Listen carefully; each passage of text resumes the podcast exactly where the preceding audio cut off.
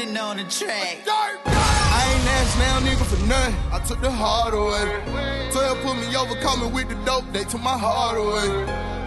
Hard away. Hard away. It's time for that. Hard away. Jumping it hard away.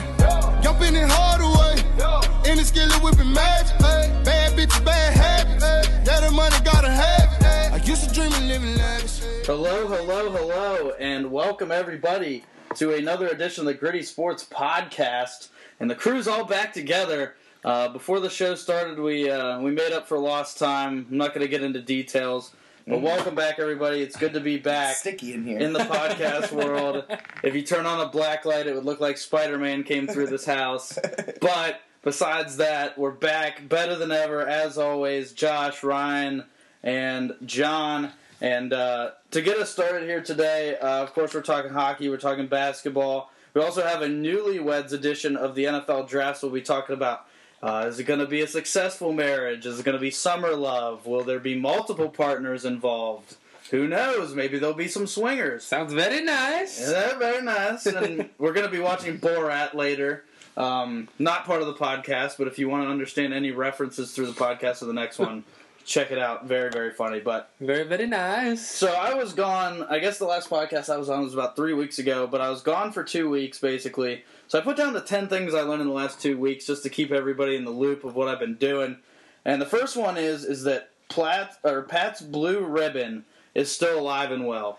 After they were bought by a Russian corporation, they were kind of left on the back burner, and everybody kind of turned their backs on them. But now PBR up in Clarion at the uh, beer distributor, they were giving away uh, giving away sixty beers for twenty five dollars. Wow. And I don't love PBR, but at the price point, I won't drink anything else. Damn, why, you should have let us know. If Well, I you were in the group message. I didn't even. Damn, I, I didn't, I know if it was the same down Bro, here because we don't have no, a beer it's distributor. cool. I would have Venmoed you 25 right off jump. You would have put it in your trunk and brought it right on back. Some nice, uh, some nice lukewarm PBR. Oh, I'll, I feel, I'll I put it feel in like fridge. room temperature PBR is like you know how like Scotch is supposed to be drank neat. I feel like PBR is meant to be drank at room temperature. I- yeah. and like it's already open and has been sitting out for like a couple hours. Yeah. yeah, it's like one you come back to and you're just like, oh, okay, I'm gonna drink this beer. But yeah, it was super cheap. Uh, it was it's forty, but then there was a mail-in rebate, so you got fifteen off, so it ended up being twenty-five. Uh, so PBR is still alive and well. Sixty PBRs, twenty-five dollars. Hit up your local uh, local hookup. Your beer distributor, if you're listening in Pennsylvania and your state has weird liquor laws, or just go to a Sheetz like a normal person. They have would. weird liquor laws in Pennsylvania? Yeah, you have to Yeah. buy beer at a beer distributor. You can't buy it at Sheetz or anything. Oh, that is fucking Yeah, stupid. it's really dumb. It's very counterintuitive. It just gives the government more money. Yeah. But that's that's for another time. um, number two on my list. Uh, after 22 years of living, I'm ready to come out of the rom com closet. I like romantic comedies. I watched like four this week. They were all pretty solid. Which Um, ones? I watched Sleepless in Seattle. I need all the ratings. I watched. All right, Sleepless in Seattle was really good. It was Tom Hanks. That was probably the best one I watched. Uh, number two, Tom Hanks has a lot of She's. Out of My League, which is a great movie. oh, yeah. yeah. I watched that today. No, that one's Oh, that uh, not- Jay Baruchel. Oh, that's uh, t- how to lose a guy in ten days. Yeah. yeah, yeah, that's McConaughey. Did you I watch did. that one? I did not watch that. Both one. like That's a seven, good one. eight. Uh, and then, well, oh, forgetting Sarah Marshall, which I've already seen. oh, 10. But obviously, that's a great movie. Shout out to uh, Mila. Mila Kunis, yeah. So and then the fourth one I watched was called The Switch with Jason Bateman and Jennifer Aniston, Mhm. where Oh, that- he yeah, switches the that's- sperm. That's Um, badass. Yeah, it's a good. So I like romantic comedies. Have you now. seen uh, Sweet Home Alabama? I haven't. Oh That's no, that's the one. one with Reese Witherspoon. That's yeah, I one. have seen that one. Five hundred days of summer. Well, I, I don't think that's a romantic comedy at all. It's only That's a dark, It's- it's twisted almost- fuck up of a movie that that's makes me true. so sad. That's true. I feel Dude, like that movie makes me feel ways I don't want to feel. it is like a very intense movie. Dude, the first time I saw it, like I was like fresh off like a relationship ending, like in Clarion, and I just like watched that movie, and like at the end of it, I was like, wow, what the fuck? but then what? it gives you hope. To Well, like meet it made me feel a little better. Like I To meet don't know what it is, but like when I'm sad, like doing sad things or like listening to sad music somehow makes me feel better. Yeah, when Like really it just Drake. make you more sad. Yeah, like Yeah. for some reason, like if you're drunk alone, uh, like late at night after something bad happens at the bar or whatever, and you're listening to Marvin's Room, it's very comforting. yeah, because it's like Somebody else has done it. everybody else has been there. Yeah, but really, you should Yeah, just be 500 crying. Days of Summer. I do not think is a romantic comedy. I think it's more like the most realist shit that's ever been written in my whole life. That like cutscene that they have of reality versus expectations in that Mhm. movie. Oh my god! Have you Um, seen it, John? yeah, it's a It makes me hate Zooey Deschanel, and I love Zooey Deschanel. Uh, that one Stupid Infinite summer. Playlist movie, like something like Infinite Playlist. Silver Linings Playbook. no, there's a I different don't one. know. There's a different one, and it ha- I think it's Michael Cera is like the main guy character, Oh god, and it's it's a really good one. dude! Something for the fans while we're talking about Michael Cera. There's this thing circulating around. It's called, or uh, I don't know what account it is, but like just search Michael Cera on rap albums, and it's like Michael Cera's face replaced with someone else's. so Oh, like I've it's Ray that. Shremmen, and it's like Slim Jimmy and Michael Cera, or it's like the Good Kid, Mad City one with like all the people at the dinner table, and it's Michael Cera on the side. Nick and Nora's Infinite Playlist. That's what There it's you called. go. I haven't seen that. It's a good one. Highly recommended. Juno's also Oh, good. but you know, it's really good. But yeah, I That'd like romantic like comedies the now. I feel like there's a stigma to like I've been a fan, like romantic honestly. comedies, but like I don't know. Just recently, I've started just watching romantic comedies. I've My been own- a fan, I'm a fan. actually. My only problem with them is sometimes I get too invested in their relationship, Relationship. and because you know that they're gonna break up at some point and then get back together Well, yeah. or like have and a fight and get pulls back on your together. heartstrings. And it's just like like uh, the one with Justin Timberlake and Mila Yep. Kunis. Uh, that No that strings one, attached. Yeah. yeah, that one Where they just bang all the time. every time So it, it breaks my heart There 'cause do I need can to be more see them. boobs. Have you seen? uh You guys have seen How I Met Your Mother? Yeah. You've Enough seen How I of Met it. Your Mother. So you know Ted and Robin, how they were dating in the beginning, Mm-hmm. and then she ends up marrying Well, it's the same Barney. thing with, like, I was like, Friends. "Fuck you, Barney." I'm Team Ted. It was some bullshit. That Honestly, really now that you're talking about TV shows, I feel like the end of New Girl probably sparked all this romantic comedy watching. I haven't me. seen New Girl yet. Oh my god, so sad. It's all over. But either way, yeah, we'll talk about that later. But yeah, it does tug on your heartstrings, which is why 500 Days of Summer is a spawn of Satan because it doesn't work out and it sucks. But either way, romantic comedies are cool now. Um, I really, really like the new Post Malone album, Beer Bongs and Bentleys. Uh, I don't think we talked about it at all up until this point. It wasn't released But the. I am a huge fan. There's a couple of songs that I could do without, but overall, I think it's an 8 out of 10. I think it's a really good album. yeah, I would probably That's high. I, I would probably go. I'm definitely higher I than know most people. You Yeah. love it. I know. I would probably go seven out of ten. There's like a couple that I really, really, really like, but then I think it has a lot more skippable songs than like his previous one. Definitely a lot more skippable than Stoney. Yeah, I like like "Spoil My Night" and "Better Now" uh, and uh, "Stay" and "92 Explorer." Those 92 four, Explorer is really those four like carry it so much for me that it like makes it have a higher rating. Dude, I than, like, still other love the, the I'm track with YG is Oh, great. 400. Yes. And um, I like Rich and Sad a lot. I don't like G Easy at all. Hey, G- I like Corn G Puff. Easy in that He song. does well in that song. I will admit I'm that. between the five and We six talked range. about that, I think. We did. Yeah. I'm like the five to six range with the album. I like I told you, I feel like I was just forced to wait too long to like really invest my time Mm. into listening to it. After I listened to it like three times, I was like, okay. Well, and like I felt like whenever he announced it was coming out the first time. It was Uh, in like December. Well, yeah, and I, well, and like, well, the the first release date that was like actually got close, and then it got there, and then he was like, "Just kidding, now it's gonna be like April or whatever." yeah. And I was like, "Okay, well, now I really don't even know if I should believe you." So I didn't really get hype as hyped for it yeah. the second time around. Because I know like when a Cole album drops and the release date set, I listen to Cole leading all the way up to it. Mm. Or like Drake, I listen to just all the Drake shit leading Mm. up to it. Same with Kendrick, even though Well, see, it's, Kendrick's you first can't really do that with Post though, because he only has one album, and I Yeah. over listen the shit out of Stoney. yeah, See, I I was higher on Stoney, but still wasn't one that I would.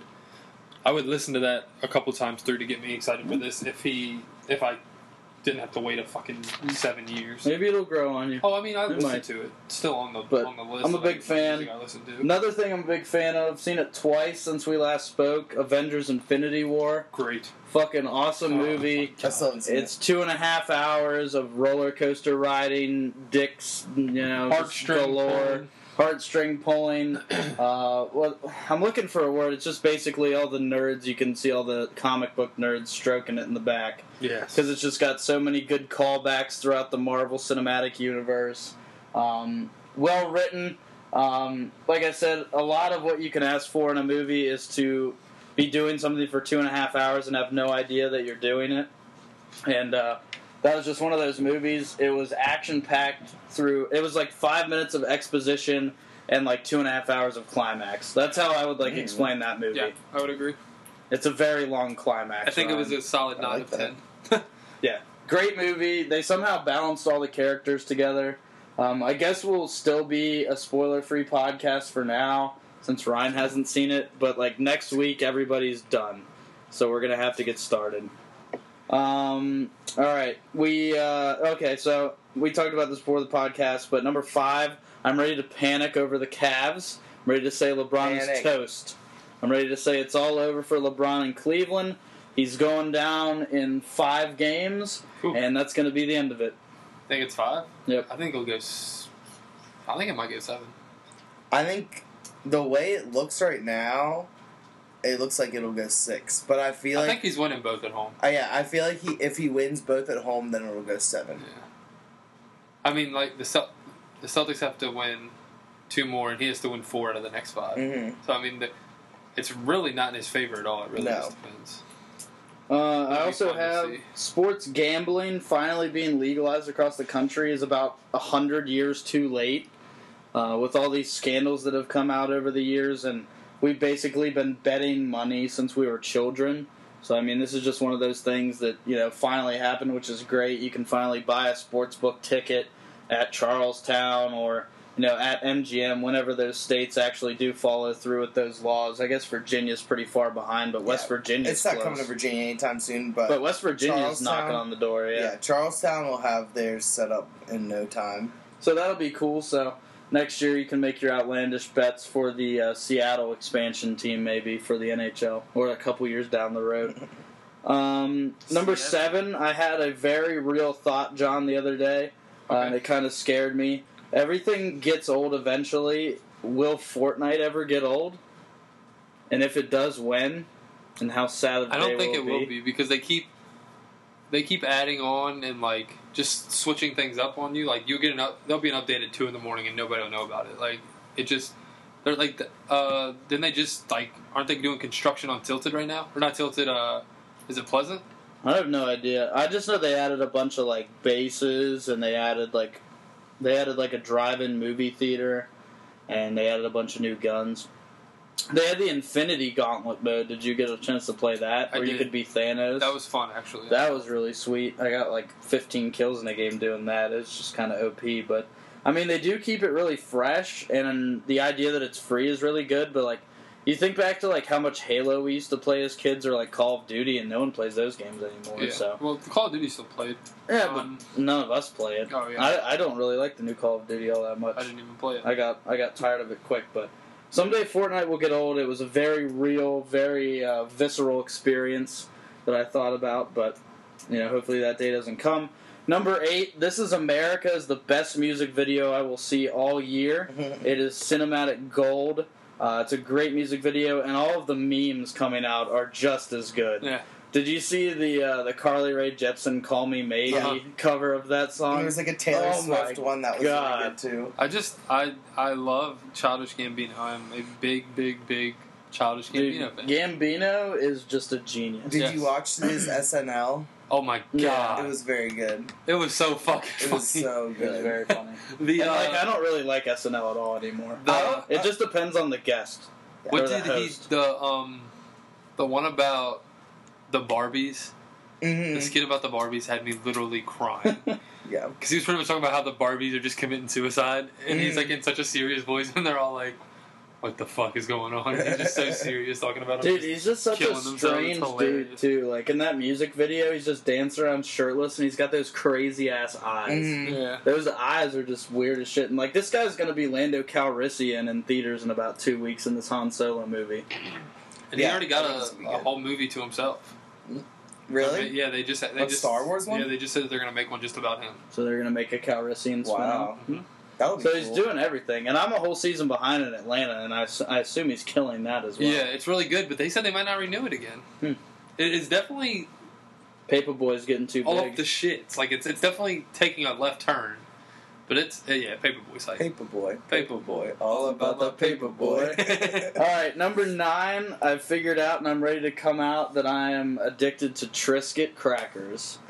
Um, That's fucking lame. that's yeah. all I Just eat the ate box. in Same Clarion. Dude, Yeah, Triscuits right? are great. You guys don't like Club- Triscuits? No. If I'm eating a uh, cracker, I'm eating club crackers. Dude, there's so many different flavors of Triscuits now. There's like 30 different flavors. that's probably the lamest shit I've ever heard you say. Dude, if Adam was here, he'd be all over it. Adam is also a A- lame. Adam and uh, Colin are the ones that turned me on to Triscuits. Wow. They're big meat, cheese, and uh, you've got you've got a cracker real, guys. real fucking winners Yeah, back what a at you, squad. buddy. Yeah. Dude, I don't know. Triscuits are fantastic. Club crackers, baby. Just, just you wait. Someday you'll be converted. Never that. Uh, number ten. This has been a thought that's been in my head pretty much since he got drafted. But I would be open. I mean, I'm not going to take him where I'm at in my draft, but I would take Saquon Barkley at number six in a redraft league. so, who's going ahead? Go ahead and give me the five. All right. Well, number one ideally is going to be Le'Veon Bell. Then it's probably going to be either Todd Gurley, Ezekiel Elliott, or David Johnson, okay, and then Antonio Brown. okay, and then So you think he's going to be running back number six or pick overall? pick number six? overall. So you're saying he'll go up before Alvin? I think he's going to go before. Well, see, it's tricky now because Alvin Kamara could go in the top five because Mark Ingram is Yeah. hurt or not hurt, suspended. So I mean that kind of throws a monkey wrench into it. But then again, I just feel like Saquon Barkley's opportunity is just through the roof, and I think he should go higher than Julio Jones and Odell. Julio. I would take him before Julio. I think. Well, I think everybody. Julio would. had a I think Julio's on his way out the year. door. Have you guys been hearing all those Yes. rumors? Well, that's the thing is I'd like to see him go out the door before the draft because if he goes to a place that is going to sling it to him, then I'm in.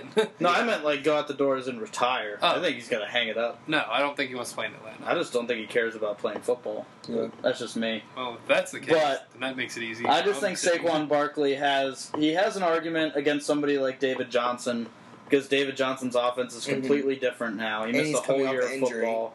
Yeah, and I just like we saw a couple years ago with Zeke, a rookie running back who's fresh with the right opportunity can really light up the league. Zeke also the best is the best Well, yeah. offensive line. in Yeah, there's also that, but Zeke also didn't really have a passing game to you know work off of. Saquon Barkley is going to have a revitalized Eli Manning, I think. I mean, I could Yeah, be talking out my ass. which is but which he's- is a thing you like to do in this podcast. I mean, sometimes you got to do it. You got to be but, polarizing. yeah, but, he's say- going to have Odell back as well. But, but And saying Eli Manning is going to we be all saw- rejuvenized is fucking. I'm drawing a blank on their tight end's name, but Uh, he- Evan Engram. Yeah, Evan Engram looked fantastic last year. He was year. like top five receiving tight end in the league last I year. just think the Giants' offense as a whole is going to get a big boost. And I like Saquon Barkley. I see that. Now, I'm, I mean, where I'm picking, I'm getting one of the four running backs I mentioned, more than likely. Unless it comes down to David Johnson or Antonio Brown. Then I'm taking AB. About to say, then don't be stupid. But- I don't want David I don't Johnson can think- fall to me at seven, and I'm still not Yeah. taking him. No, I would take him there I would. completely. I, mean, he's definitely worth it at that point. But, like, you're just splitting hairs, you know, when running backs are that high. I don't want I just, parts I'm of not, I'm not 100 percent sold on Todd Gurley having the same kind of year. That and I'm not offense sold on David. Johnson. Give me him. There's just too many mouths to feed. That's just my. He's gonna his is gonna be fed the most. But anyways, Saquon Barkley, don't be afraid of taking a rookie, uh, especially as a running back. Rookie wide receivers ought to scare you the most. For some reason, they never get it done. You didn't say Leonard Fournette. I don't believe. Do you think? No, I think take it I think he would be at the tail end of the first round. So you think you think Barkley will go before Fournette? Yes, I- I would rather have Barkley than Fournette. I would rather have Fournette. I would rather have Fournette. I mean, they're both good. And from the way this podcast And goes, again, we're we're more right than you are. I don't know about that. If we went through and fact checked everything, I just have some of the more polarizing takes That that, are just- remember. I have fact checked everything. He's fact checked Immediately? I, I've fact checked it all. Oh man. You're screwed. I have a filter running through it. It's just googling everything we say. We're using Watson from IBM. We Fucking just got Watson. yeah. What? With they took it off Jeopardy. I forgot we were Us. sponsored by IBM Yep. We got some from the. Masters. And nobody We got. IBM. We we're also sponsored by Espolone. Yep. Espollon. Aspiola. and Borat. I like a And you and I like a sex. It's a very nice. So we have two new sponsors. Welcome to the family. Oh, I announced. We're all company men. I announced last week that we uh, just got Google on as a sponsor Google? because That's our major whole fees. yeah our whole last podcast was done using Google Voice. Oh, So, nice. Yeah, so So without does that mean we're sponsored by GarageBand too? Then yes. nice. Very nice. What what uh, what very uh, generous donors that we have. hmm we're we're a family. All right, uh, let's move into hockey now. Those are the ten things I learned in two weeks. Uh, you can check it out on demand on iTunes. Oh, speaking of our iTunes, everything should be working now. All of the links that we tweet should work. Uh, you should get notifications whenever we post this podcast. So shout out to Rochelle once again for Yeah. figuring that shit Rochelle's out. a, a guy. Rochelle and iTunes and everything. We're on the come up. Yeah. Check out prettygoodsports.com. Again, I am a company man. Company man. All right, uh, National Hockey League. Uh, we'll start at the top of the Eastern Conference since that's the fresh news out What, there. Penguins Lightning. The Capitals. I was waiting for that. Wait, who's playing in the Eastern Conference Finals? It would be the Capitals The who? and the Lightning. The who? Who? Who?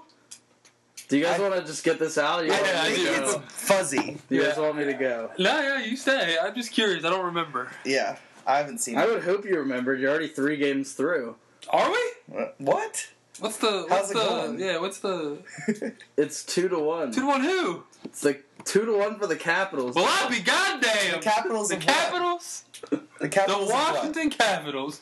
be damned. I don't know. It's All something right, else. get get it going. That's crazy. I'm. Josh has been drinking again. All right. So the Caps lost game three last night, uh, and Ryan brought up an interesting lineup change idea. So I'll throw it to him for that. He wants to uh, put Burakovsky on the shelf. Yeah, Yes. me too. Burkowski He's some fucking ass. has been completely useless. He's at zero points all playoffs. Zero. Po- well, I mean, he's only played in the last two games or three games because I think he played game one, didn't he? He's played all these games. Didn't he play? Didn't he play in no, the he first didn't series? play any in that series. I don't think.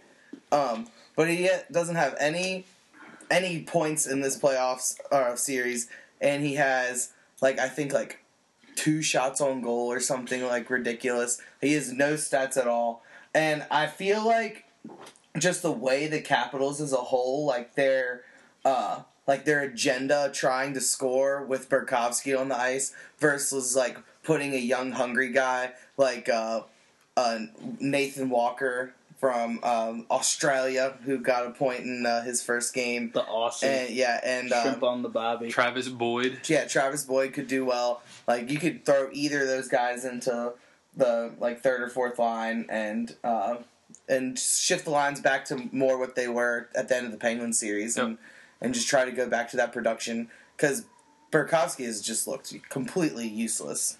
Well, it's kind of hard to you know be on the shelf because he missed all of the playoffs up until this point. He's played Yeah. five games. I So, just looked it up. it's- Five okay. playoff It's games. just hard to go from like missing a bunch of games in the regular season to pretty much going up to 100 miles per hour. Yeah, I mean, a lot of players have trouble doing that. Only a couple don't miss a step. I feel like defensemen usually are okay, hmm but with forwards, you know, it's just you know a ton of camaraderie with your lines. and his like the way he plays, he's a very like skillful player. Yeah. If he doesn't have all of his skill and all of his touch, then he's basically useless.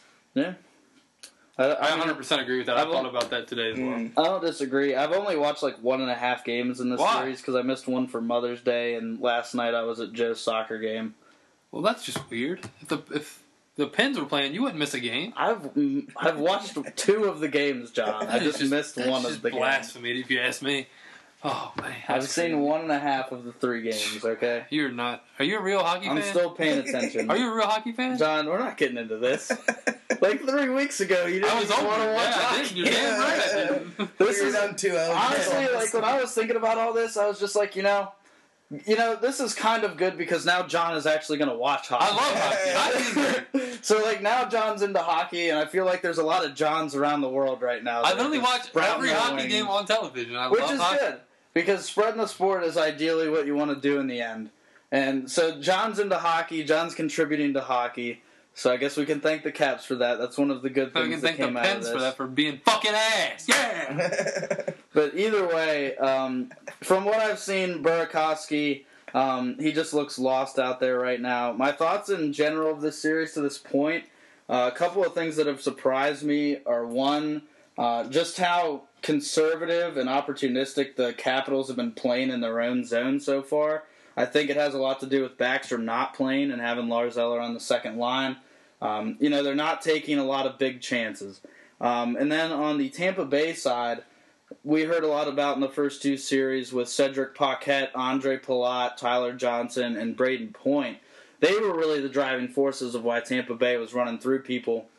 It was the reason, and I'll throw my quick jab in on the Boston Bruins. We're just completely outmatched Yeah. by Tampa Bay. Um, was that four one? yeah, it was 4 1. It, it wasn't a series at all. Boston has a good top line, and the rest of it is absolutely terrible. Zdeno Chara is basically just, you know, out there standing around at this point in his Yeah. career. He's not any good anymore. They have no speed. I mean, speed is so crucial. Boston has lacked speed year in and year out, and that's why they got sauced basically by Tampa Bay. But now Tampa Bay, their speedsters are not getting the job done either because they're getting roughed up a little bit. The series has gotten chippy real quick, and when I was going into the series, I was just like, you know, Tampa Bay and, and, and the Caps never play each other anymore. You know, they haven't been in the same division now in a couple years. And I just, you know, there's always these fallacies in your head where like things always happen, but you're like, maybe this time will be different. I'm just like, you know, this is probably just gonna be a fast paced series, lots of goals, and like, you know, the last three games, people have been getting cross checked, putting the boards. It's just gotten instantly physical. Yeah. And I wasn't expecting that from these two teams. My my thing is, I have a question to ask. Um, is RP penalty killing just fucking terrible, or is theirs really Well, that no, good? the, the Tampa Bay power play unit was second in the league going. They are literally taking a shit on us Well- every single time we're in the box. as a goal every single Well, time. the, the thing you got to look Backstrom at is a good penalty killer. But yeah, I'm just Backstrom saying, like is in a general, huge- is it well, is he's that- a big face-off man in his defensive Is that our zone, which is a problem? big part of it. is our It's a huge killing problem. is just awful now? It's definitely a problem right now. But like when you look at a power play unit of Stamkos, he's not even the best Lightning player right now. He's out there with Kucherov, who's probably going to win the MVP. Victor Hedman, who literally every time I see him, I'm amazed about how freaking big this man is. He is a giant. And with Anton Stralman, he reminds me a lot of Sergei Gonchar. He's just out there quarterbacking the uh, quarterback in the power play. They're a really good power play unit, but like Ryan said, winning a face-off in your own defensive zone is half the battle on the penalty kill. You can win a faceoff, then you can get the clear. Exactly. Like and and when you don't have somebody like Backstrom in there and Kuznetsov, you know Crosby doesn't kill penalties, so Kuznetsov's not going to kill penalties. The star guys don't do that. So you're you're basically out there relying on Lars Eller to win over half of his faceoffs, and that's just unfair.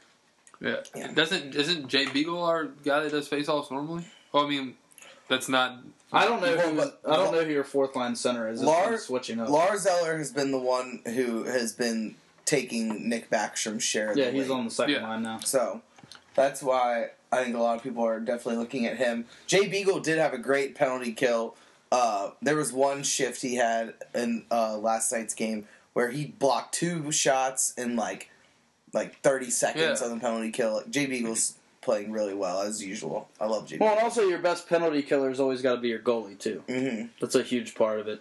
And you know, sometimes goalies just have to steal games. But I mean, like I said, I haven't watched a ton of the special teams in the series, but I mean, Tampa Bay is always really good. The Caps power play is always really good. So I mean, the penalty killing is going to be rough, and they just neither team has been super disciplined either. It, like No. from the stats, you know, there was Chris Kunitz ripping Tom Wilson's lid off in Game One. And then uh, there was the cross check from one of the Caps defensemen into the back of Paquette's head. And then last game, uh, Last somebody game? got put in the boards. Last game and game two, specifically game two, was so terribly officiated. Dude, that's like that's one thing about the NHL. I was talking to Adam about this. The NHL typically has the best officiating of the all the sports. too.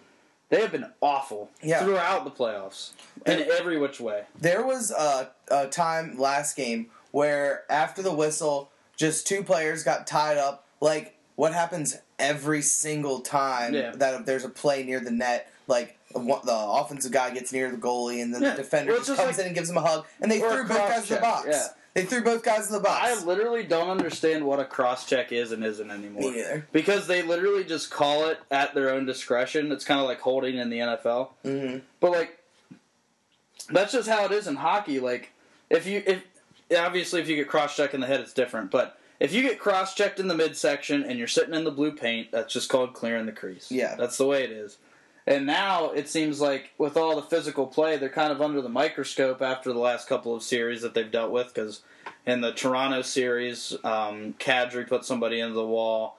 Tom Wilson broke a guy's jaw. So like they're Allegedly.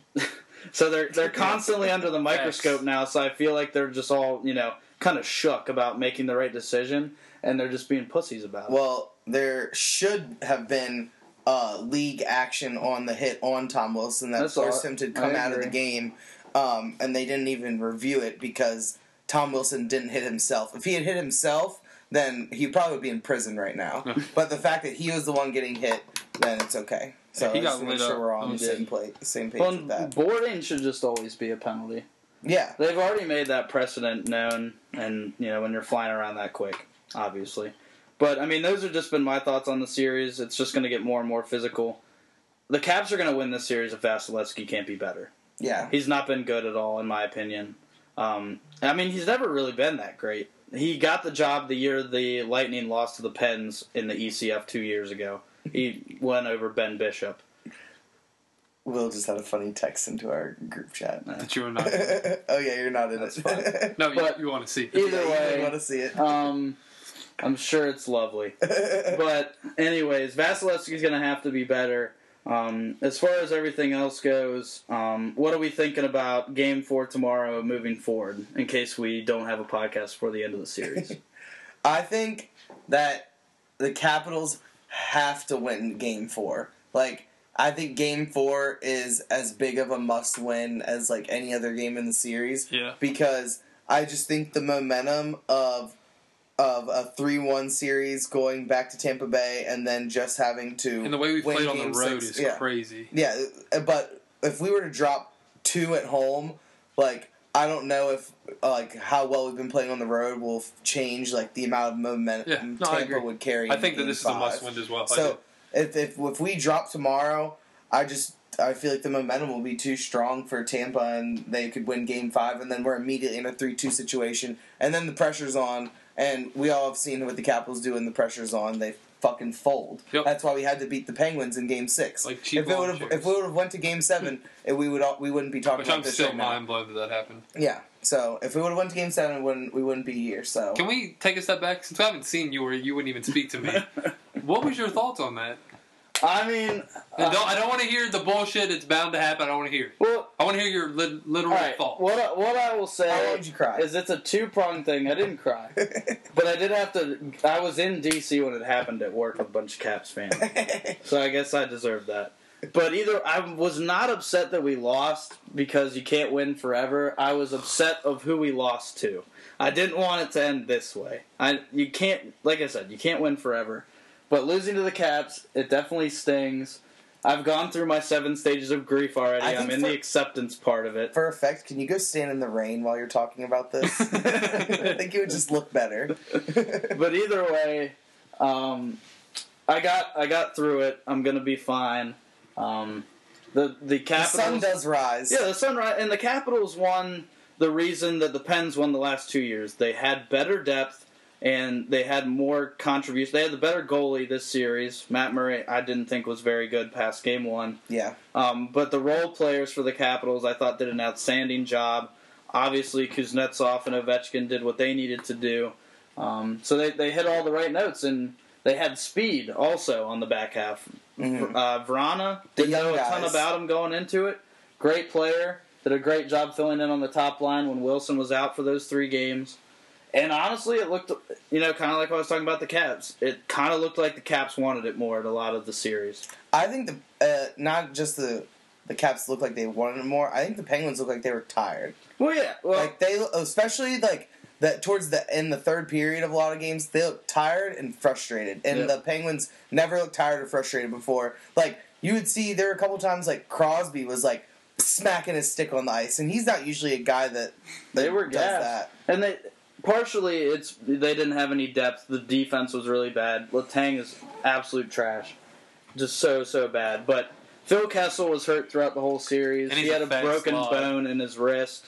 Um, and there's speculation that Malkin was hurt. I didn't hear anything about that, but I mean, Phil Oh yeah, they're Kessel- gonna say everybody. I think was Phil Malkin- Kessel was looking very very bad. I think Malkin came back too early. I think yeah, concussion. Something was wrong with them, but but how would you test Malkin? It's like how would you test Gronk for a concussion? like they just, just sound like dumb all the time. It's just like yeah. Did y'all see Gronk's girl? yeah. Smoke show. Yeah. I'm not even surprised. I Holy also love shit. that she was just taking that video and he was just watching. like he wasn't Yeah. like just watching TV chill or something. He's Whoa. like, oh. no, I'm watching you make this video. She is bad.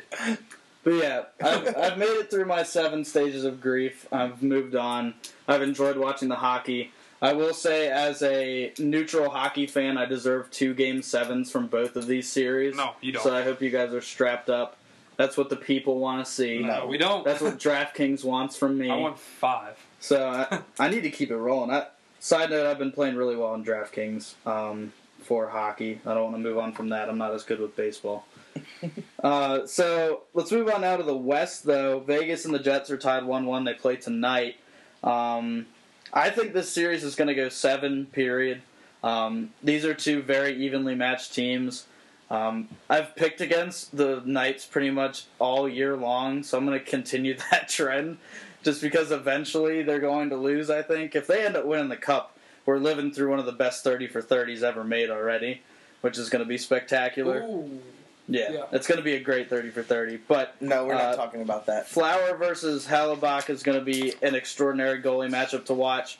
Of the four goalies left, Connor Hellebuyck has been probably the best goaltender in the playoffs so far. He has been spectacular. He's putting it right at the front. What is he putting? It's about Jordan's fucking shitty documentary that's coming out. It's gonna be ten hours long. Oh god! Who the hell's gonna watch ten hours? Is it about going to be more or less nauseating than some Tom versus guy. Time? Can we put that? There- Come on, I hope guys. he oh makes out with his First son. of all, first, no, Tom, that's fucking sick. No, this is a, an hour an hour per episode. It's a Netflix series. yeah, but there's gonna be ten of them. Yeah, I can't fucking wait. But no, we're gonna we're done that conversation. Are there ten hours of Michael Jordan to be interested in? Yes. Is there going to be three hours about how he got his dad murdered? Yeah, I was going to say there better be at least three hours on that, and at least one hour on the meme getting made. And then And just one, the history of the if there's more than like the- if there's more than 30 minutes about him switching to baseball, I'm gonna scream. If There's they say be at he's least- good at baseball, I'm gonna scream. there's gonna be a few episodes on the baseball.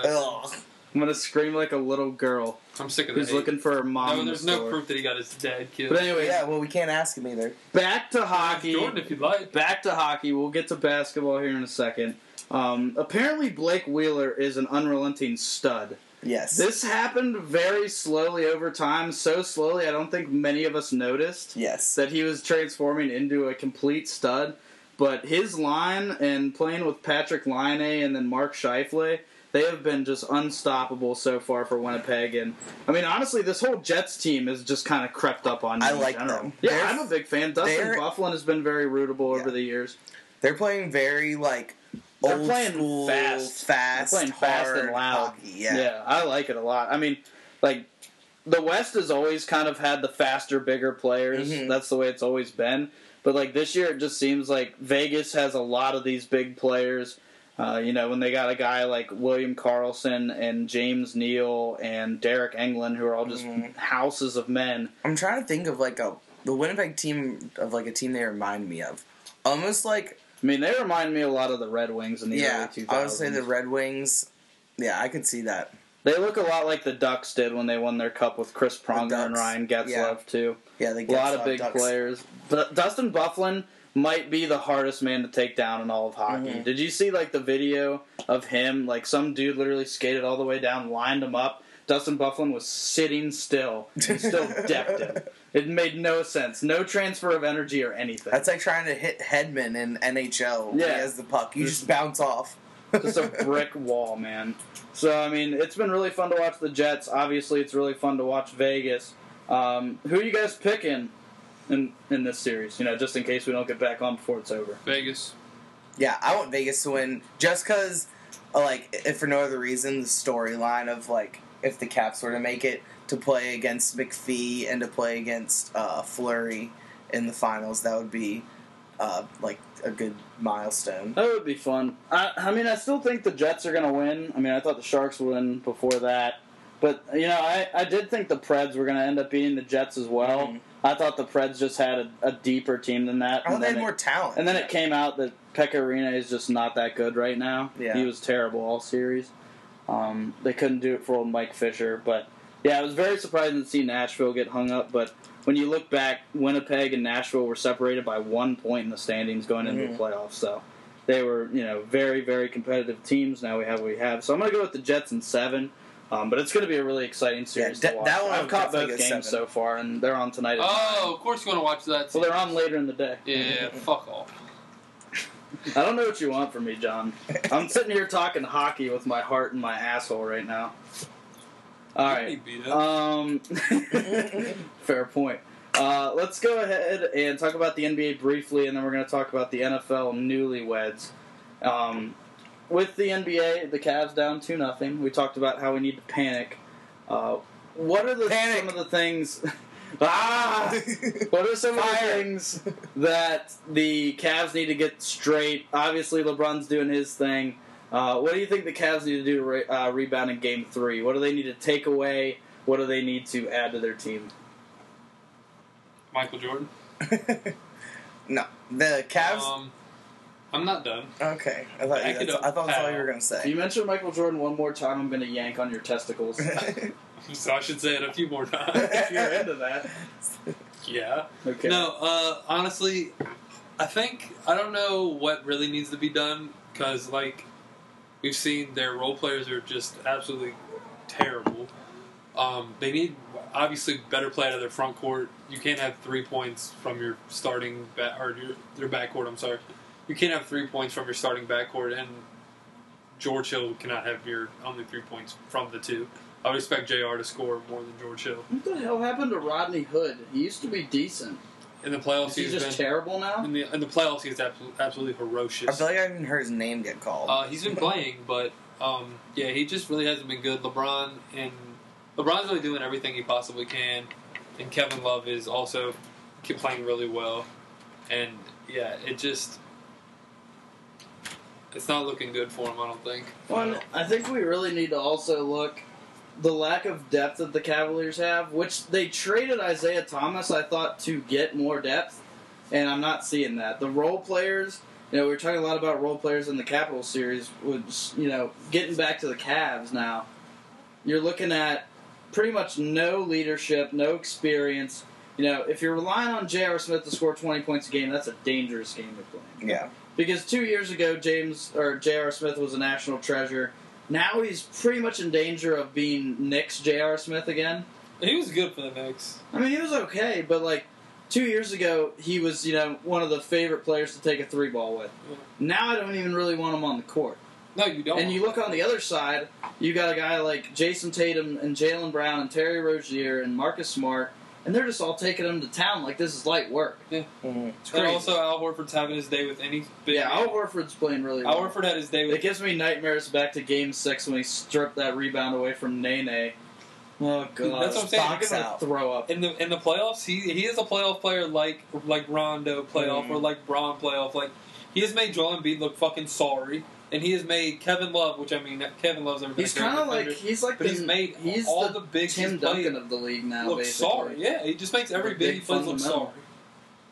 I really enjoy watching Al Horford Very play. fundamental. And I honestly, and I was talking to a buddy that is a um, a huge Celtics fan at work, and he said that because he's from Boston, and he was like, "Man, I love Al Horford. He does all this." And I was like, "I don't see. I see a lot. This was like early in the season. I was like, he's a great player, no doubt, but trading him for a, a good, dominant, athletic big wouldn't be bad. But I regret saying that wholeheartedly.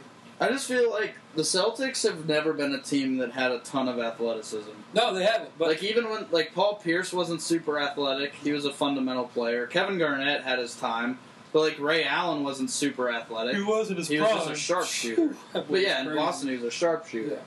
So like Boston's always been big on fundamentals. Larry Bird, obviously, and you know guys uh, Jeff Hornacek and guys like that. Uh, so I mean that's a lot of the players that they have that flair with Kyrie Irving and like Terry Rozier and Jaylen Brown, but the fundamental players are the ones getting it done right now. I mean they got a guy in Aron Baynes who's out there playing good minutes right now, got, like, the and they got the best out of Kelly Olynyk last year, and Olynyk is garbage. Yeah. Yeah, I agree. I think that Brad Stevens is really just He's a great coach. yeah, he's just ahead of the ship and he is doing a hell of a job. And I think he should win Coach of the Year. I don't really think. Well, it's already been announced that he's not winning it, but Who's winning? uh, D'Antoni. No, the Raptors coach Raptors won, coach and then he got Uh, fired. Dwayne Ca- Oh my God. He literally won That's and, so funny. and got fired within like That's 48 so hours. Brad. Stevens didn't That's get a, so funny. Brad Stevens didn't get a vote, Nope. which is bullshit. He's the best coach in basketball, and it, it just it's. It, I don't know. I don't really think there's much else to say. You've watched him literally take, and I hate. I don't like saying he takes.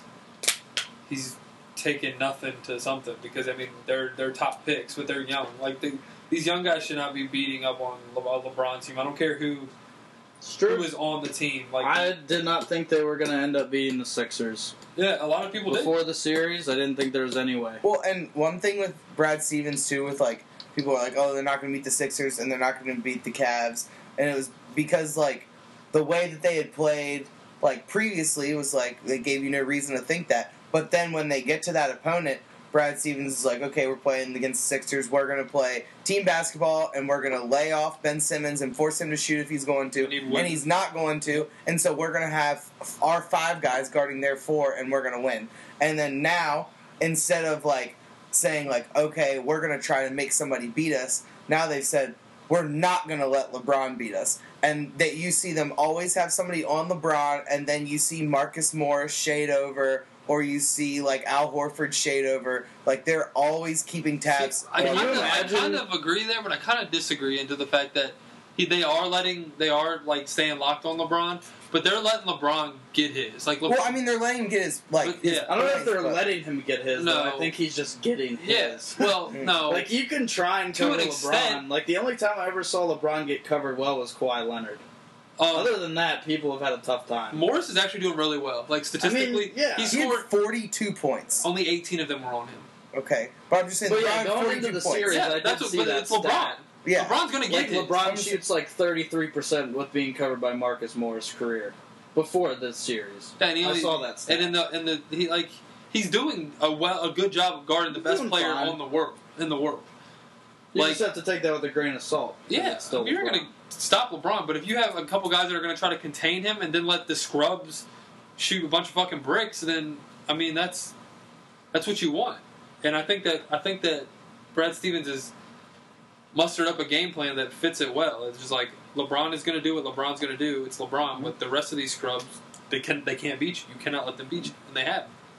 Cavs and Celtics. Uh, game three probably in like four days because the They don't NBA takes Saturday. a day and a half and then some off they for don't play till travel days because they need that for basketball players. Um, but anyways, we'll move over to the West now um, with the Rockets and the So Warriors. he had 11 points, shooting 4 I- of 14 in the series. I legitimately thought that the Rockets had a chance, and now I don't because they held Steph Curry to 18 points and they lost. Yeah, don't- Rockets. So I, I like was kind of confused. I, I, I, hear- convinced myself. I hear the whole like, oh, they were like one in seven versus the Rockets in the regular season or whatever that was. But it's like, it's like, do, did no one else see what the Warriors have done the last like two years? Like, has no one else been watching? Like, why is what the Rockets did so special that what the Warriors have been doing is just we can just forget about it? Yep. I, I never understood that. No, that was that was just a spin zone thing in my head over the Yeah. last two weeks that I convinced myself that maybe the Warriors I would think they just did that for TV ratings to get people to watch because they're gonna be like, yeah, Warriors are gonna blow them out. No one's gonna watch. People act like KD isn't on the team. That's Yeah. what blows my mind. Is KD is the best scorer the one of, one of the best scorers the NBA's ever seen. Mm. He is seven foot, can shoot from anywhere, can get to the basket anywhere, and they still have a guy like Klay Thompson that can sh- score Yeah. sixty in his sleep. yeah, Klay had a good game. Yeah. And Draymond can do everything. And Draymond, And like uh, Steph didn't have to do anything. That's what I'm mm-hmm. saying. Like, Like, Steph, Steph I, I hasn't honestly, even done anything I honestly yet. think they could win this series without Steph. yeah, I agree. Well, it, I think it would go to like six, but I think mm-hmm. that they could win that. Do you think the Rockets are going to win any games? Uh, I think it'll go five. I mean, of the the four of the like Klay, Steph, Draymond, and KD, like you take away any two of those guys, and then you compare them to James Harden and Chris Paul, and right now In the playoffs in, at that. in the playoffs, yeah, and right now, like any just two of those Golden State guys versus the two Rockets guys, I'll take the Golden State ones. Yeah. Any combination Well, of the two. I don't know. If it's Klay and Draymond, I'm taking James Harden. And I would take CP3. James Klay Harden and Draymond. Five hundred. What did? Draymond's effect in the playoff game, like you cannot It is, measure but- with stats. Between, but, with And if James you did, Harden still and get triple doubles. CP3, I don't know. Because Klay has his off days. James Harden looked asleep. Well, yeah, he's he's No, he had 23. He He's had all right. officially shook. No, he had well, no, 23. he's gonna have to score 40. Twenty three is though. not enough for James. You have to. Oh, score oh no, no, he had forty-one. I'm sorry, Chris Paul had twenty-three. Yeah. Or, yeah. Well, that sounds about right. But he also, I think I saw this crazy stat. I don't know exactly what it was. My numbers are probably off. It, he dribbled the You ball. the fact check run. yeah. yeah, get that system working. He dribbled the ball the entire game like three more times than the entire Big Four. Or, Mm. yeah, the Big Four dribbled the ball. Like he had the ball in his hand so much, which still wasn't more than LeBron had last night. But that that isn't even comparing. He had the ball in like forty percent of the time, and it was like well over the amount of time that the four of them had the ball. Like they they, they move the ball well. Mhm. Everything just meshes, and they don't put the ball on the floor. The Rockets play so so when ISO ball, it's literally okay here. Chris Paul, your turn. Try shake and bake. Mm. James Harden, your turn. Let's give fucking Trevor Ariza a shot. No. Have a uh, have an offense in place where your shooters are in the corners and your two playmakers are trying to make plays for the rest of the team. Like it's fucking. They need to get Clint Capela involved. Honestly, Yeah, had like he's 10 gonna be huge. Yeah. He, he's part of the reason that you know they had such a successful run and they basically shut down New Orleans. Yeah, he was He was bodying AD. Big, yeah, he was a huge reason. So I mean that I honestly think that it'll probably go six. Um, I just think Houston will win two games because James Harden will score you know an ungodly amount of points. But Golden State wins, they win the championship. No surprise. I don't think that's exactly breaking news. And I also don't understand why there's so many people saying that this is the the, the finals. Like the Western Conference Finals is actually the NBA Finals. Like It's because the and two people- offensive well, offense like the most. I think I know, Boston and saying- Cleveland are good too. Though. I think, but yeah, Oh, that series is way more entertaining than this one's going to be. I, I think Houston has just as good of a chance to beat Golden State as the Cavs. I don't really think Boston has that much of a chance to beat Golden State, but I think the Cavs, The Cavs- would have just as much of a chance as Houston would. I mean, I, I'm not disagreeing, but I think I don't think either will. but I'm Boston just has been saying. counted would out it of be every wrong? series. Would it be They're wrong showing to off. want to see Brad Boston Stevens- go against Golden I State? would love to though? watch it. But I I, feel like Steve Kerr could get out coached pretty easily. Oh, he will get out, coach. See, Kirk Yeah, doesn't def- coach. yeah, he doesn't have to. Yeah. When you have four That's what I'm all stars saying, that though. are literally geniuses on the court, you have a guy like Draymond, which is basketball IQ is close. Not A billion. Yeah, it's not like in or uh, I'm sorry, LeBron's. LeBron's, but it, it is It's- in the category. It's one of the. It has to be one of the highest. yeah, he's a genius. He knows how to do everything, All He I'm knows what everybody on the court is supposed to be. Yeah. and he time. can Like, do everything. Yeah, In a year with Vegas making their crazy run, never thought that would happen. Still to this day, don't know how the Eagles won against New England. Yeah. Still don't understand that. What? I mean, maybe maybe Boston can be Golden State. Do we really want another New England championship? No, I, I would honestly like to see Boston win. but know you I don't really count the Celtics as part of it because Adam and Tyler don't care about And them. I also hear don't count them. it. They would start to care. But they would start. I mean, Tyler started to chat me up about the Celtics a little bit I would tell recently. to shut the fuck up. I mean, we made a side bet on it, so we're good. I got I got LeBron in seven for the money, but on the podcast I'm Celtics in five. I'm playing both sides. So you're not really upset either way. No. Le- LeBron in seven is very likely. Nothing in the NBA upsets me really anymore. Even the Wizards losing doesn't upset me. Oh, you were pissed.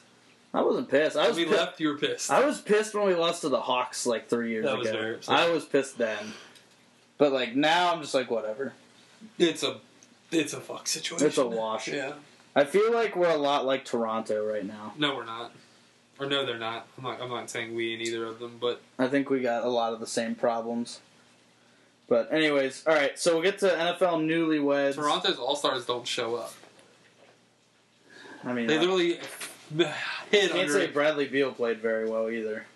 Bradley Beal also they don't have a fucking shooting guard to back him up. He's playing 40 minutes a night. He's doing what LeBron does without the LeBron body. I'm just saying, John.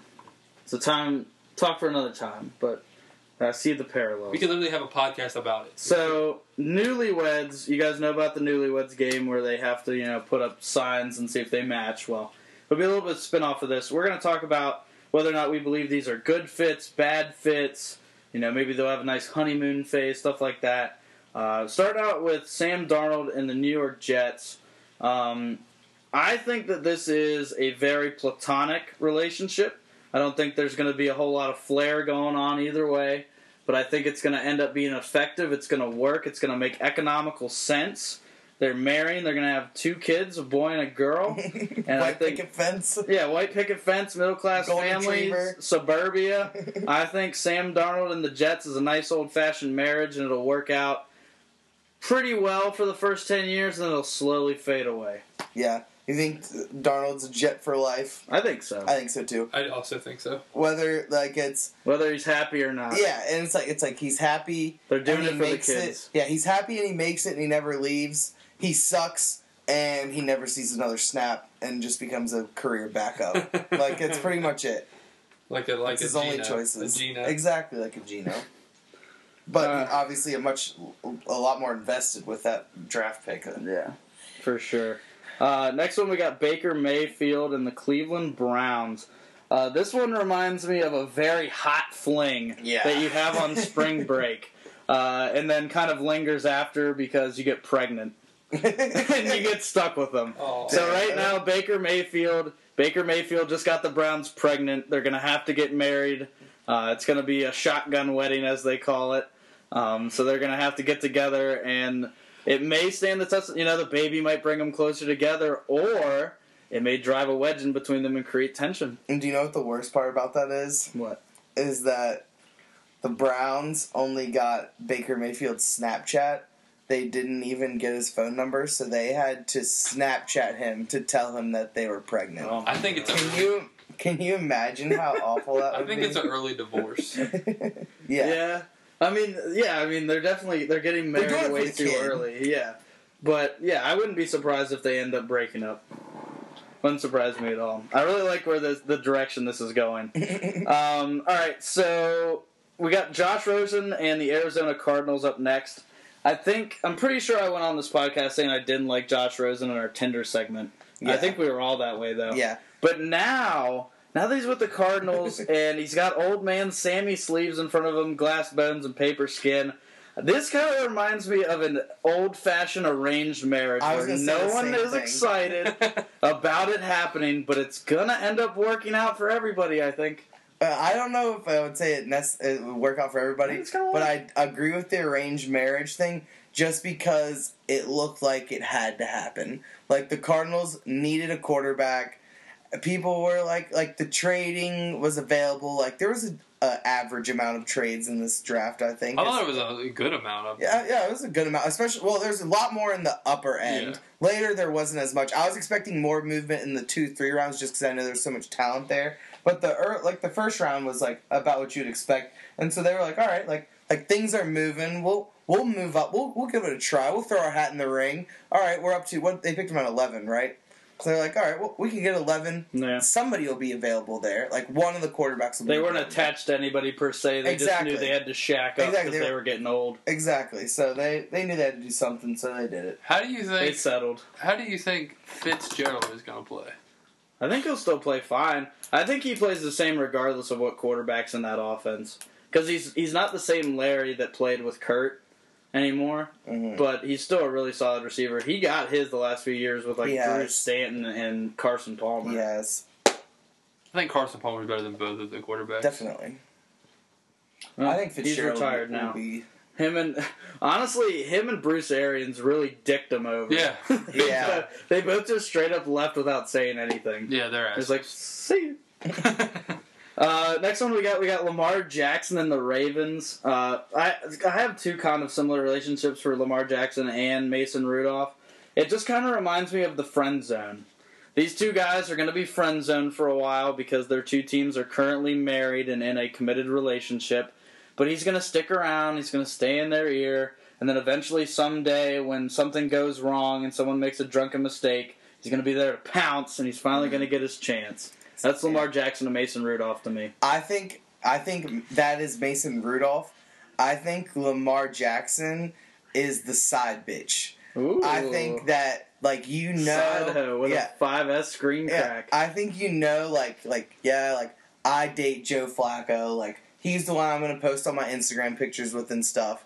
But like, but like late at night at the bar, I'm hitting up Lamar Jackson. uh, you take Wednesday, Thursday, and then you send him send my him way. my way for the oh, weekend. dude, we see SZA so Lam- soon. I know it's like a couple oh, weeks. Oh, baby. Lamar Jackson is the weekend. That's who the Ravens want to be with, but they just know that like they can't just go to him right now. So I think they're waiting for for Joe Flacco to slip up, and they're gonna blame. So they have put all the blame on him and put get just so they have a reason. And as soon as they do, he's off to the side, and and the the woman in waiting, Lamar Jackson, will swoop into her, her rightful place. Lamar Jackson is the guy across town and lionized by the Eagles. yeah. he's he's the young guy. Joe Flacco's the old man with all the money. Uh, last one we got now is Josh Allen of the Bills, and this one is truly a head scratcher when it comes to a relationship. This one just reminds me of that kind of, you know, if you're a girl, you fall in love with the guy who's got the great body, the six pack, and the guy who can throw a country mile. But he's not necessarily a keeper. He's not necessarily a guy you want to have around for the long haul, like kind of like Mark Wahlberg in Daddy's Home. He's a stud. He drives a motorcycle, but he ain't gonna make the kids lunches. He's not gonna, you know, take them to school and stay inside the cones. Uh, I'm not sold on Josh Allen. He's an exciting guy, but the relationship with the Bills, I think, is going to be rocky from the start. Yeah, I, I think Josh Allen's a one night stand. I think you get really drunk and you see You how convince good yourself. you see how good he looks in shorts and how tall he is and how big his hands are, and then you're like, well, I feel like I gotta take him home, right? the measurables. Yeah. You know what they say about big hands. exactly. Big gloves. Uh, but yeah, so that's the quarterbacks. Uh, we're gonna do a couple running backs, a couple wide receivers, um, and uh, maybe one or two tight ends. But first one I'm gonna get to is uh, Derrius Guice with the Washington Redskins. Um, with the Redskins, it's tough to kind of figure out this relationship because there are going to be uh, another person, aka Chris Thompson, in the fold. Uh, I like the fit a lot. As far as the relationship status goes for them, I'm going to put it's complicated because right now I'm not completely sure of his role, but I like the potential. Yeah, I think that the Redskins are very uh, invested in Guice, and like I think that their role for him, like Jay Gruden said, his role is first and second down. Yeah. So I think that I think his role is pretty defined. The only thing I can throw a wrench into that is if Perine just comes into camp and just is like Kills a it. stud, and everybody's like, "Well, shit, now what do we do?" So, but that I think that's the only thing that is in the way of I think, I guys having a lot of a, production. uh, a happily ever after marriage. I- Yeah? I, I love the fit. I think it's going to work out. I hope it works out great. Maybe from a bias standpoint, but it sounds sounds pretty good to me. I hope it does. I love his whole like run angry mantra. Yeah. It's just like I want to run through everybody. Uh, we got Nick Chubb and the Browns next. This one truly just reminds me of Summer Love. You know, it's the kind of guy that looks good in beach shorts and nothing else. um, Nick Chubb, I was not huge on going into the year. Um, there's going to be a lot of people in play. Uh, you know, he's going to be the love of the summer, but everybody knows that when summer's over, as Don Henley says, all the boys all come home from the summer. And, uh, you know, you can't always just count on those summer guys because they never ever stick around. Um, Nick Chubb is being thrown into a situation with Carlos Hyde and Duke Johnson. I hate it. I think this is a very quick relationship, and I think it's going to end bitterly, and they're definitely going to take shots at each other on Twitter when it's all over. I would love to see that. what do you think about Nick Chubb? I think Chubb will be. Uh, I think he needs like uh, to have a good support system around him. Like he's uh, will need like like he's not somebody who will just walk in and like change your life.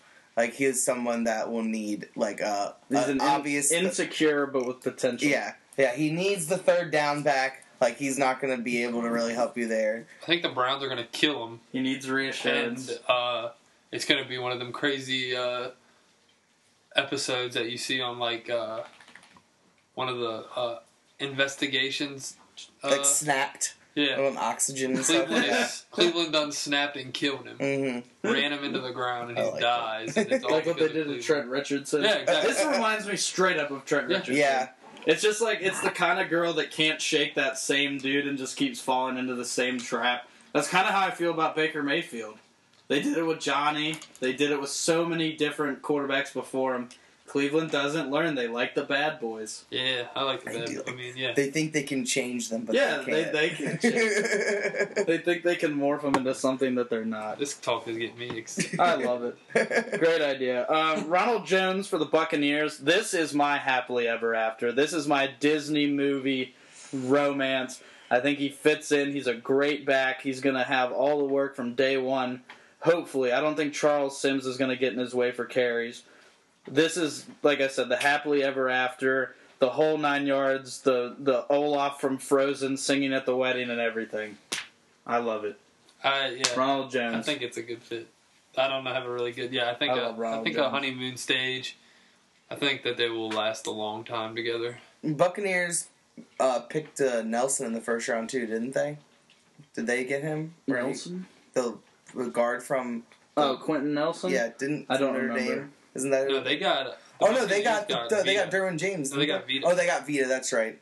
Um, to play with in my in my mock draft, I think I had them taking uh taking the guard, but yeah, they did get Vita. Um, but they, uh, I think their offense has. I like the way that they've been developing it each year, like whether it's through drafting pieces or adding uh, like free agents and stuff. So I think that he will be a really good addition, and uh, it'll help Jameis out a lot because I, I don't think that the Buccaneers have gotten nearly enough consistency at running back since like Doug Martin had that one good year like Yeah. five years ago. They're not afraid to use a running back, which Yeah, they, them they exactly because they do want to use running back. Yeah. They they've tried. That's why I like the skins pick because Yeah. we want to run the ball, we Yeah. just fucking couldn't. All right, moving on to wide receivers because obviously Saquon Barkley is uh, pretty much all of those relationships into one. Mhm. It's going to be hot and heavy in the bedroom, and it's going to be great at uh, painting sips and whatnot. so uh, we'll move on to receivers. Um, starting first with Calvin Ridley in Atlanta. This one is going to be just like Jay Baruchel in She's Out of My League. I think that Calvin Ridley is going to step in there on day one, and he's going to look at big old Julio Jones, and he's going to feel like he's way in over his head. But I think over time, he's going to feel that it's not all about looks, it's not all about what all you got. It's all about the heart and the man that you are, and that eventually he'll slide into the right spot in this offense. Yeah, I love uh, I love that fit for um, Calvin Ridley to go to the Falcons, just because the Falcons already throw the ball so much, and the uh, Alabama was never a team that really threw the ball a lot. It's just when they did, they looked his way first. So I think it'll be interesting to see how he does with like a with more volume, because I, think he will get a lot of volume this year, and like even though we were shit talking Julio. Um, I think a lot of defensive coordinators and stuff still respect him. Oh, and, they should. and it will. Julio's yeah. a dog Oh, they should. when he gets the ball. And uh, and Calvin Ridley will will benefit from that for sure. I I, agree. I think I think it is going to be a rocky start, I still like Taylor Gabriel too over there. bumpy road. Yeah, And Taylor I think it'll work good. out well. You're trying so hard to rip your mic out of the plug. No, no, Uh, you're I got it you're trying. I know you're trying. I got it perfectly stretched. If you could take that knot out, and it would Yeah, give you know, a couple more like it. inches. All right. Ooh, a couple more inches. I don't need any more. You should be You know you're big that. time when you can turn down a couple free inches. Yeah. Uh, next up, we got T, uh, DJ Moore, who can afford uh, to give away a few more inches because he's Mr. Big Dick swinging now Yeah. down in Carolina. Not a Um, fan. yeah, I mean he he was like one of the only good players in what basically was a middle school offense for the Maryland Terrapins last year. Somebody Um, on this podcast was high on him. I mean, I still I liked him before he went where he did. I just don't know if Carolina utilizes someone like DJ Moore. Like they didn't really utilize Kelvin, Oh, so they did. ended up getting They- rid of They him. utilized. They didn't utilize Devin Funchess enough. They don't Devin utilize Funchess- Greg Olsen nearly enough in the red zone. I just feel like it's not a good it's not a good spot. Um, DJ Moore reminds me the most of the importance of being earnest. The movie, I don't know if you guys have seen that, or the play where basically he's pretending to be this stud and he turns out not to be. but it it works out okay in the end. But people are always just a little disappointed because they're expecting more. Yeah, I think uh, more reminds me of like a basketball or like in basketball, like Kevin Love. Like he Yeah. was the, the best player on a bad team. Like he made he did make some really good highlight plays at Maryland, but like they were looking for him in those like the touchdown uh, and chances for him to get a touchdown and like they they gave him opportunities to make the highlight plays because nobody else on the team was going to be doing anything like that.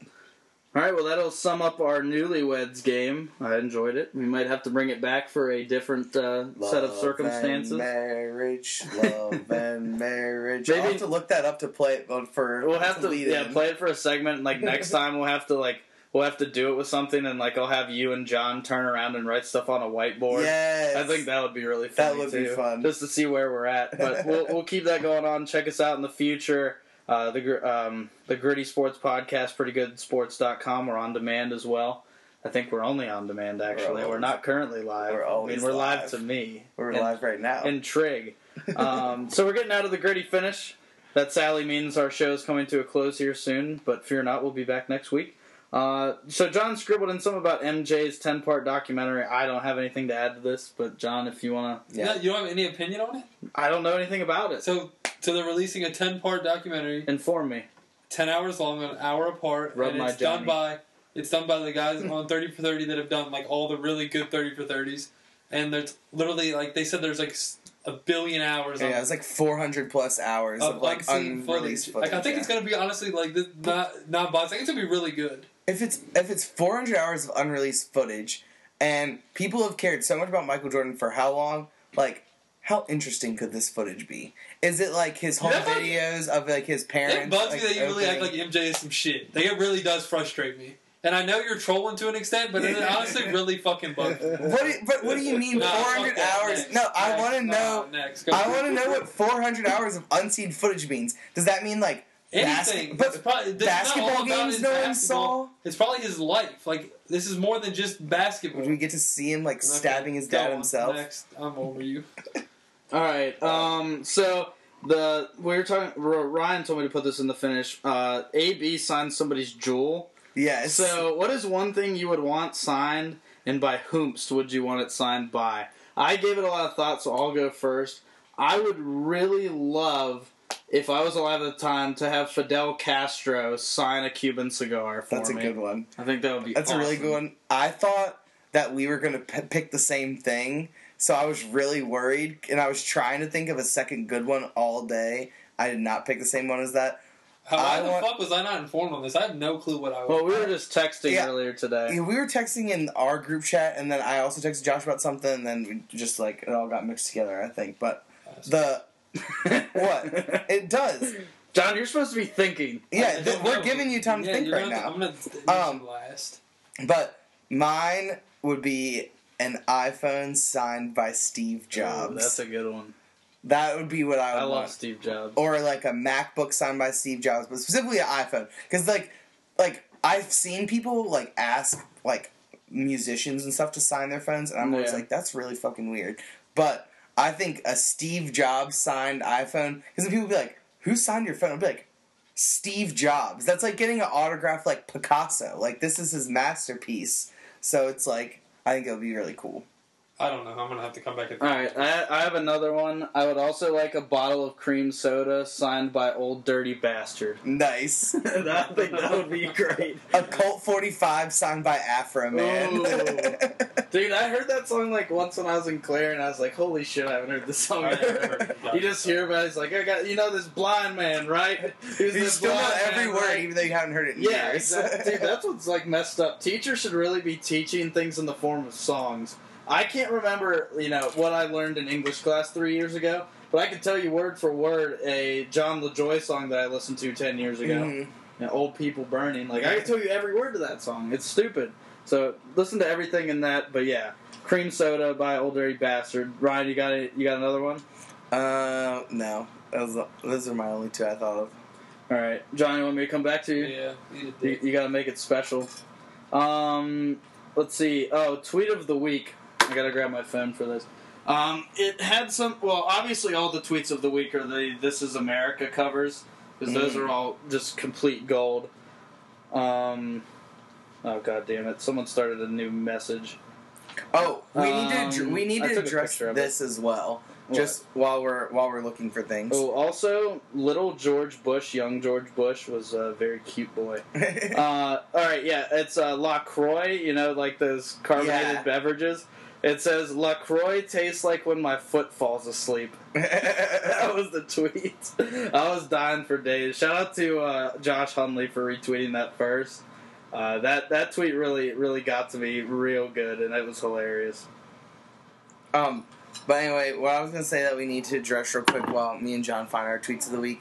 Yanny or Laurel? Oh, you already have yours. Yeah, But I want to know. God. I want to know Yanny or I Laurel. only listened to it briefly, and I have no idea how Laurel, people heard not Yanny. close. I, Okay. don't, I don't know how anybody hears Yanny. I heard Yanny the first time I played it, and like, but like as I pressed play, I was turning my volume up, and I heard Yanny, and then the second time I heard Laurel, and then every time I've listened to it since, I've only heard Laurel.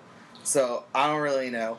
So my tweet of the week is this guy said I got a new tattoo, and it was Oh yeah. Michael Jackson and a Michael Jordan jersey with a Mike Tyson tattoo on his face, and that comes from what we're going to get into in a later part of the. we can talk about it next. Honestly, it, it goes in Uh, yeah, it was a good segue. Um, the song from The Watch the Throne, Michael Jordan Game Six, or Mike Ty- Tyson Jordan Game Six. That's what it is. Yep. So that was funny. I told uh, Josh yesterday that I was going to get that tatted on me, and I think it fits me well. It's really cool. Shout out to Michael. Did you see that picture, Ryan? No, I did not. It's pretty interesting. I mean, like you see it, and I was just like, I was like, John, what am I looking at here? It's like, well, obviously it's Michael Jackson with a Michael Jordan jersey and like the Tyson tattoo, and then I was, and then John told me I was like, oh, ball so hard.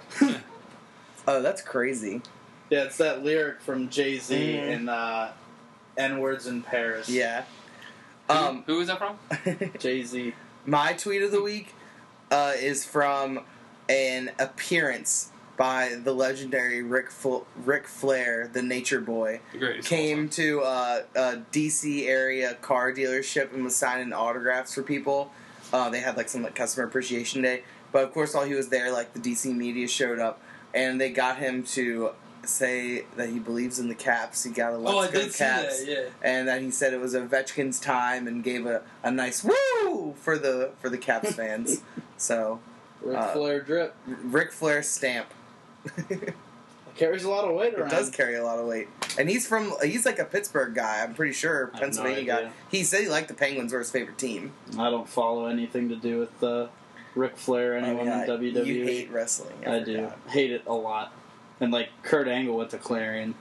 Did he? Yeah. That's You should like him at least. Well, he was a two-time Olympic. He was a real- wrestler. yeah, that's what I Also- say, he was a real he's also wrestler. a big doucher, but Yeah, well, he's from Clarion. Didn't he get a bunch of DUIs or something? Probably.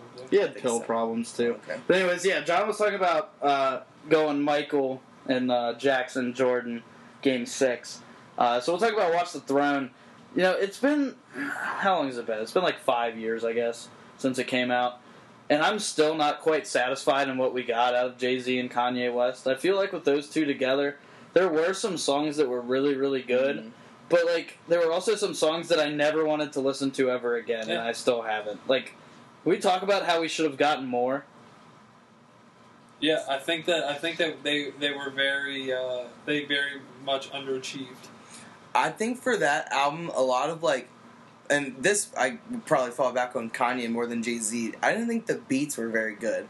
I felt like there were uh, there were some songs that had really great like legendary beats that people will always like remember and stuff. And then there were some other ones in there where I felt like he literally just took a bunch of layers of different sounds and beats and just put them together with no reasoning behind it Did at all. Like it just sounded loud. Did anybody see Kanye listen, playing that fucking drum over and over again? Yeah.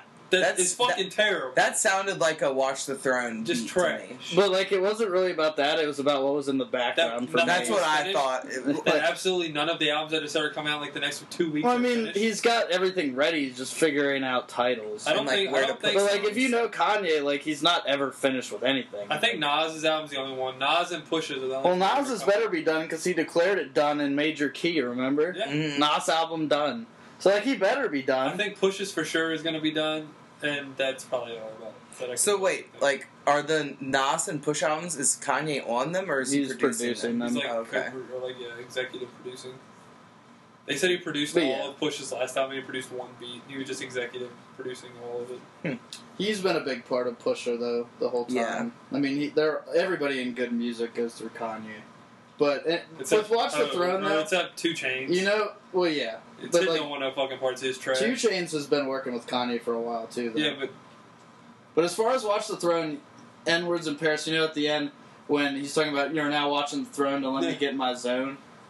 The fact that, that that beat is literally just radio static, it's wild to me. Like, psh, psh, Yeah. and it works really well. So that that's one like one part of the album that I really like. And then Gotta Have It is great.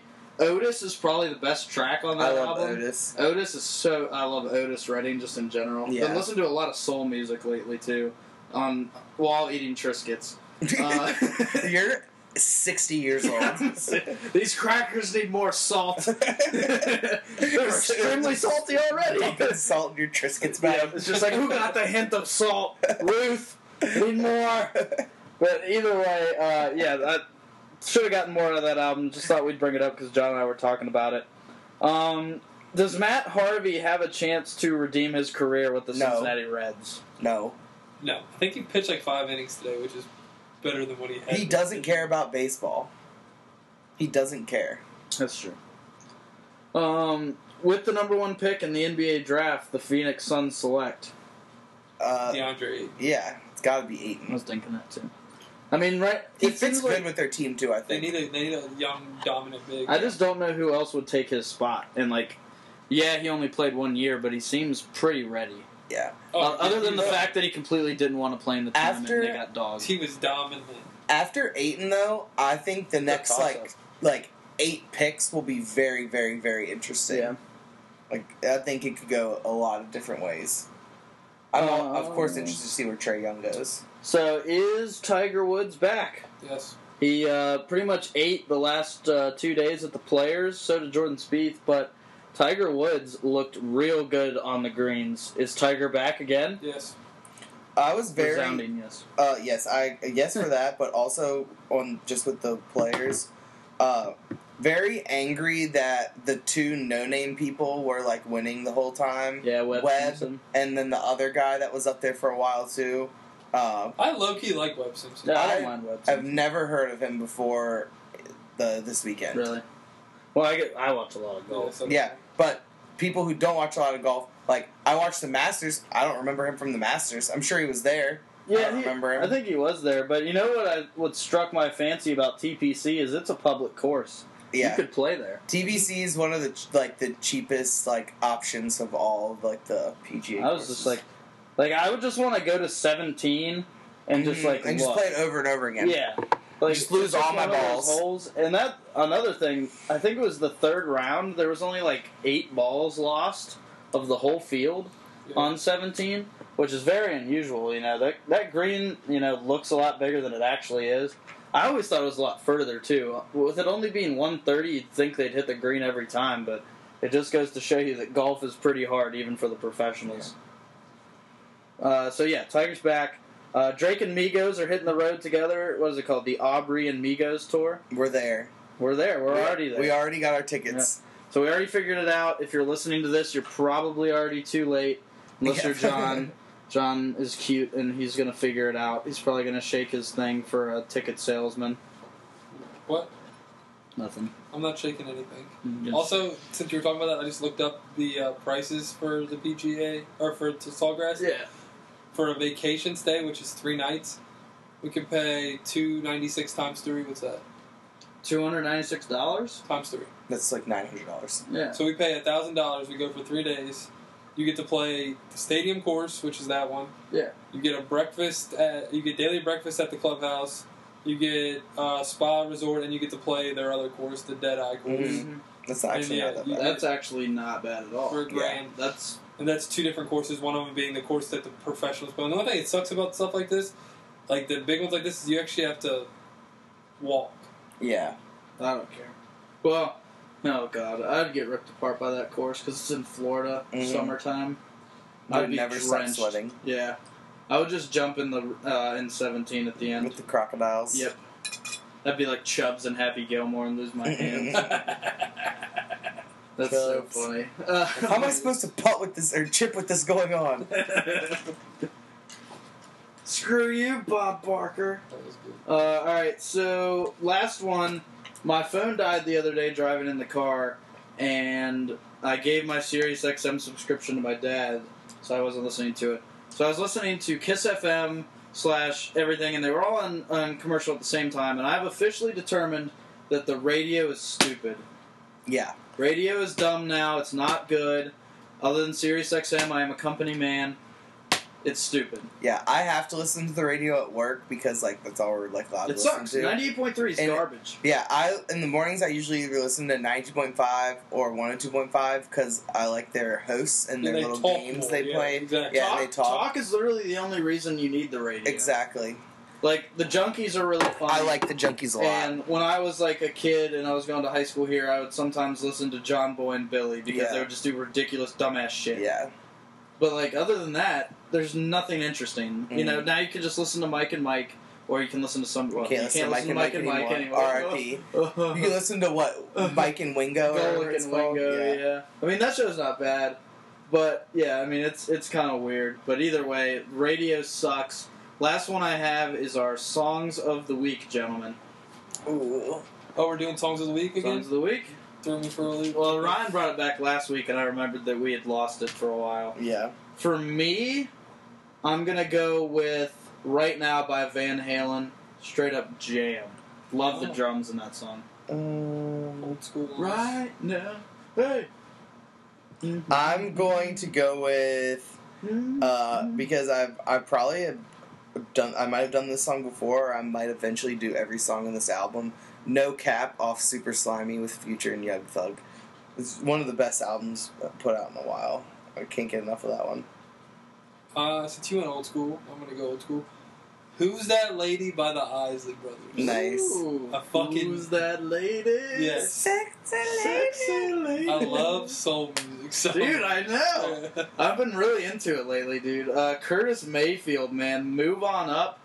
It's like nine minutes long and it's awesome. Nice. It just keeps on going, dude. I I love it so much. But anyways, that'll do it for us today.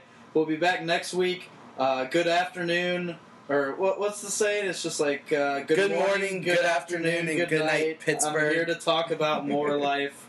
I was going with that one. Oh, okay. I thought you were saying No, I wasn't the saying John that. Walton sign off. Good morning, good afternoon, good night, Pittsburgh. The Capitals have done it. They've slayed the Penguins. I thought that's. I don't know what you're talking about. Oh, okay. But either way, thanks everybody for tuning in. PSA: Wasps are still assholes.